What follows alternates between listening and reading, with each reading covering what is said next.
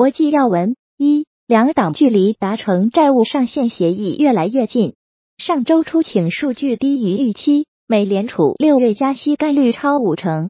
美国按揭抵押贷款利率升至两个月高位，三十年期利率达百分之六点五七。美国财政部现金余额跌破五百亿美元。美联储科林斯表示，暂停加息的时间可能已经到了或接近到了。美国官员称，拜登和麦卡锡即将达成协议，将提高债务上限两年。又一机构将美国评级列入负面观察名单。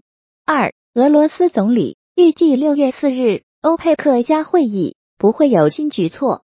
俄罗斯副总理诺瓦克表示，欧佩克加的六月会议不太可能采取新的减产措施。WTI 原油期货一度跌超百分之四点五，跌破七十一美元。俄罗斯方面的最新表态与沙特本周传递的信息并不一致。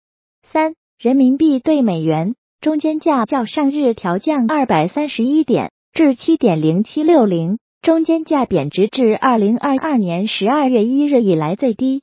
四卷入亲信丑闻，德国副总理面临辞职压力。五黄金触及两个月低位，俄罗斯一语带崩油价。六日元跌破一美元兑一百四十日元，美联储加息压住，推升美债收益率。七英伟达市值暴涨一点三四万亿元，美国芯片巨头市值一夜暴涨。一点三四万亿，一颗芯片炒到四万美元。马斯克此前狂买一万个。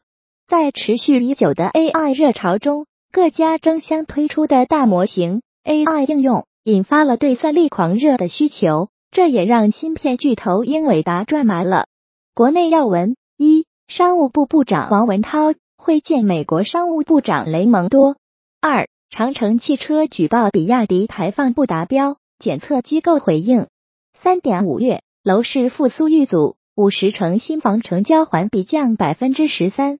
五月二十四日，上海易居房地产研究院发布二零二三年五月五十城新房成交预测报告。报告显示，五月一日到二十二日，全国五十个重点城市新建商品住宅成交面积为一千一百九十九万平方米，环比四月一日到二十二日。增速为负百分之十三，同比二零二二年五月一日到二十二日增速为百分之二。